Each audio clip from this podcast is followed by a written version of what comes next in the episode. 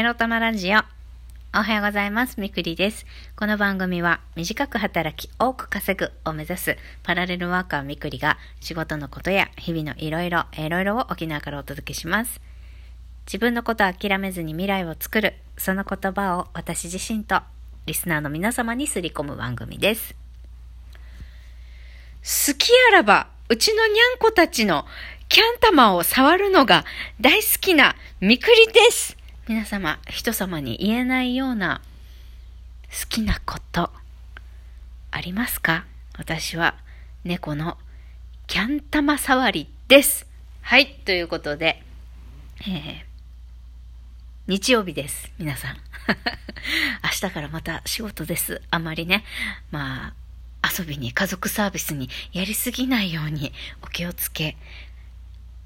くださいませ。さあ、早速、今日のテーマに参りましょう。今日のテーマはこちら。新猫と男と私についてお話ししたいと思います。あのですね、えー早朝のアルバイトもね、そろそろ辞めるし、なんだけど、えーいろんなね、仕事を応募するも不採用続きの私で、来月は確実に食いっぱぐれるっていうことがね、ほぼほぼ確定している状態なんですけれども、新しい仕事を得ましたらば、新しい猫、3匹目のね、にゃんこを迎えたいと思っております。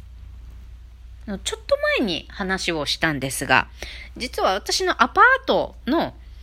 このアパートのエリア内で生活している地域猫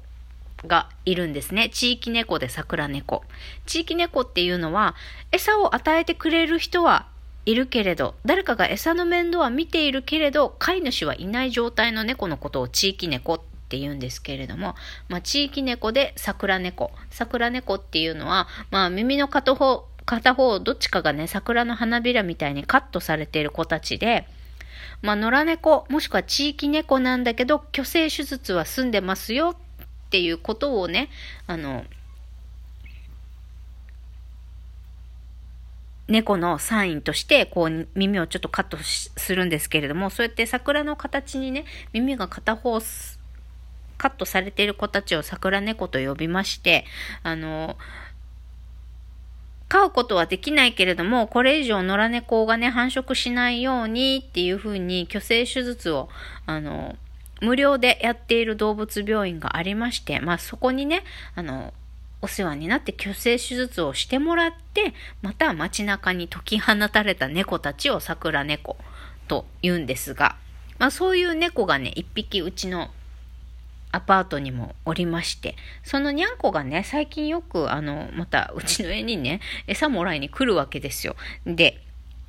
あのやっぱりね、野良猫のまん、いくら餌があると言っても、野良猫のまんまでいるよりは、誰かのね、あの、飼い主さんが見つかって、家猫になる方がね、安心安全だと思うので、あの、早くこの子を飼ってくれる人いればいいのになってずっと思ってたんですけど今のアパートに引っ越してからずっと思ってたんですけれども、まあ、なかなかね皆さんもあのすでにペットを飼ってらっしゃるから追加でねあの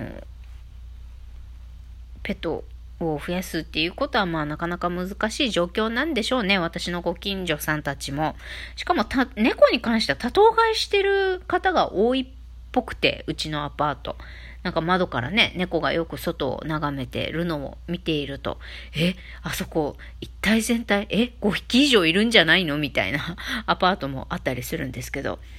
まあそんなんで、その地域猫、まだえー飼い主の見つからない地域猫、この子をね、私3匹目の新しい猫家族として迎え入れようかなって今考えています。で、まあ、このにゃんこ、やっぱ、特に野良歴が長い子をさ、迎え入れるってさ、結構またお金がかかるからさ、もしかしたら何かしらの感染症にかかってたりとか、どっか内臓、大病しているかもしれないし、まあ、あの、病気の検査やったり、多分ワクチンも1回もやってないだろうから、最低でも2、3回やんないといけないんですよね、猫って。だからワクチン2、3回やって、それから毎月ワクチン打たないといけないんですよ。そうそうそう。まあ、完全にあの病気を一切、あの、かからないようにしたいのであればね。まあ、うちの猫はもうほとんど、あの、家の外に出ることはないので、私最近今、うちの猫にワクチン打ってないですけど、というか私が経済的に余裕がなくってこの子たちにワクチン打ってあげるお金がないから打ってないっていう状態なんですけど、そう。だから結構ね、野良歴の長かった猫を迎え入れるというのは結構お金がかかることなんですよ。あとシャンプーも入れなきゃいけないしね。そう。めちゃくちゃ暴れて自分で入れられなかったらもうどっかね、プロにお任せしてシャンプーするしかないし、まあそんなんで結構お金がかかるわけです。だから今すぐには、だってもう来月どうなるんだろう私、米と具のない味噌汁しか食べれない状態になる可能性大なんだけど、まあ、とりあえずそんなんで自分がピンチな時にさ、そんな新しく猫を迎えられるわけもないから、えっ、ー、と、新しいアルバイトを見つけて、えー、この子を迎え入れる経済的な準備ができたら、ちゃんとこの子をお迎えしようと思って、もうほぼほぼこの子を保護す、保護っていうか、家族に迎え入れるつもりで、まあ決めてはおるんです。で、まあ、それはいいですよ。それはいいんだけどさ、猫3匹だよ。猫3匹も飼ったらさ、もう私のパートナーになる男性はさ、もう絶対猫嫌いは選べないじゃないですか。まあ、猫大、す、猫好きじゃなくてもいい。せめて、猫アレルギーだったりとか、猫嫌いじゃない男性選ばないといけない。ね。だから、難しいよね。なんか私の周りにはね、猫 OK っていう男性あんまりいないんだよな。例えばさ、英会話講師、英会話塾の SNS があるんですけど、まあそこでね、もう私の生活はね、猫と仕事しかないんですよ。猫と仕事しかないから猫と仕事の話しかしないんですけど、SNS 投稿で。で、なんか、猫はアレルギーがあるから犬の方が好きですみたいなコメントが多いんですよ。男性も女性も。で、なんだよ、猫好きあんまいねえじゃねえかよ。特に男性とか思いながら、ちょっと薄くショック受けてたんですけど、なんかな2匹までだったら、なんかよ、よくある話っていうかあるけど、なんか3匹ってなるとさ、なんか、私大丈夫かなって気になってきた。3匹も猫飼ってる女ってどうですか？ほら、だってさ、猫になんかあったらさ、まあ、毎日のこの餌代だのなんだろうもそうなんだけど、病気だのなんだろうしたら、ね、なんだろうで、3匹も飼ってたらさ、こんな、もう40になる女とさ、子供作る余裕あるかなってなっちゃうのかな相手の男性からすればさ、ね。だって猫のことが気になるから、簡単に旅行も行けないし、まあお金さえあればね、別にその、ペットホテルとかに預けてできるけど、一週間とかなかなか行きにくいわけじゃないですか。で、引っ越しするってってなったらさ、私と一緒に生活するってなって、引っ越しするとなったら絶対ペット OK のとこじゃないといけないし、行くところ住むところいろんな制限がかかったり、この子たちの世話にね、お金だけじゃなくて時間も労力もかかるわけじゃないですか。ね。どう思う？だ私と一緒に、まあ、付き合ってるだけならまだいいよ。あの、一緒に住むってなったらさ、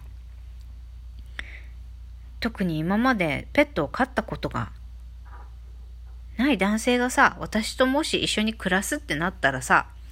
ペットの世話初めてじゃん。なんだろう、君と一緒に住みたいけど、君のペットの世話はしたくないっていうような男とさ、一緒になりたくないしさ、そりゃ一緒に住むんだったら家族、私、このにゃんこ3匹含めて、私とセッ含めて私だから、そりゃ付き合うとか、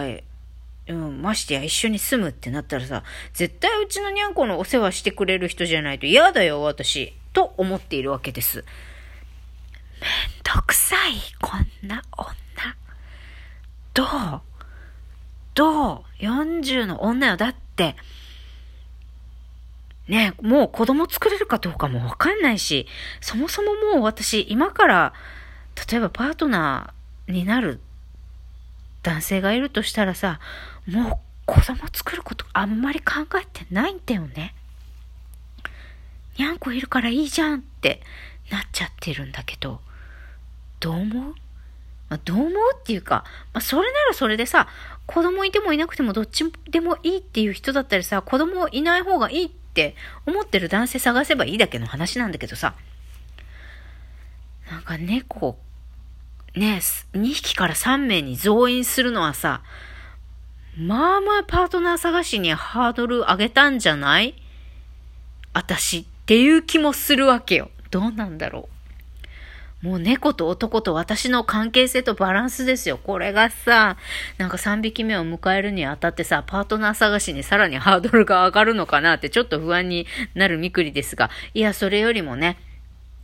あの、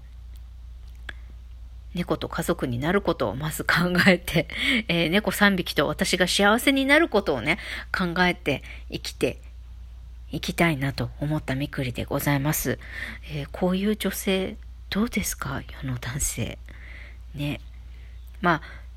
猫3匹も含めて私をね、愛してくれる人、私と一緒になりたいなって思ってくれる男性をね、私、探したいと思います日曜日になんか改めて、なんかパートナー探します宣言よくわからないけれども、とりあえず、えー、日曜日も楽しみたいと思います。イェイ。一日を探してください。バイバイ。